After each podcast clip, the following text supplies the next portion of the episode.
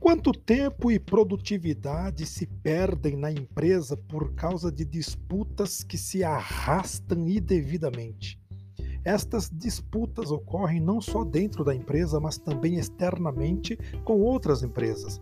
Um bom gerente disporá de uma política que obrigue as partes a uma solução face a face em qualquer disputa interna e ainda manterá diretrizes para a solução de disputas externas no menor tempo possível.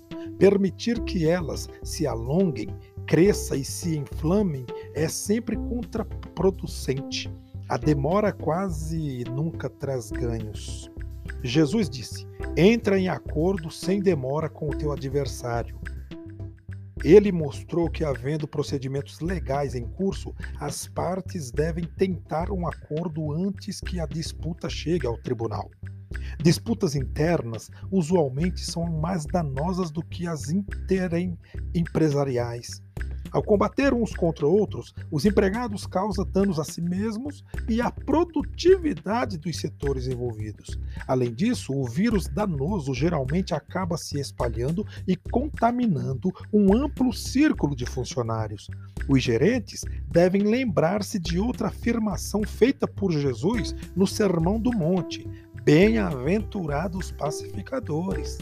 Um dos atributos de um executivo eficiente é a habilidade de ser pacificador, de ser o catalisador da reconciliação.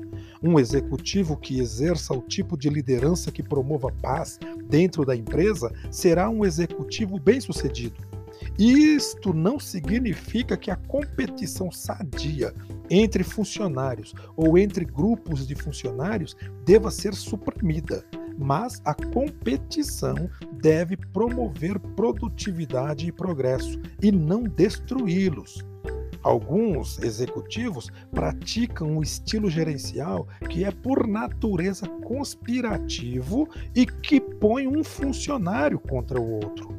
Nunca vi tal estilo gerencial produzir um ambiente de trabalho feliz ou excepcionalmente produtivo. Como sempre, o modo de agir de Jesus é o melhor.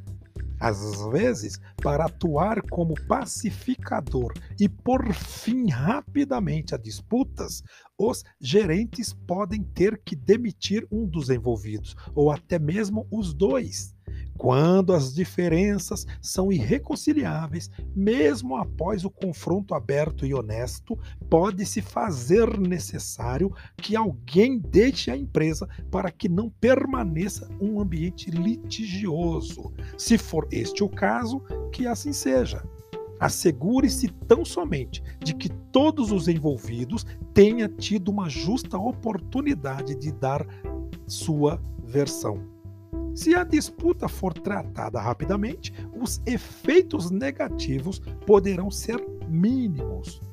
Em conflitos externos, envolvendo a empresa com outra ou outras, os mesmos imperativos se aplicam. Faça todo o possível para acabar com eles o mais rápido possível um executivo com suficiente autoridade para interromper o conflito deve reunir-se quanto antes com alguém de mesmo nível que represente o outro lado. Se reuniões não derem resultado, então o passo seguinte é buscar conciliação. Ir aos tribunais deveria ser o último recurso.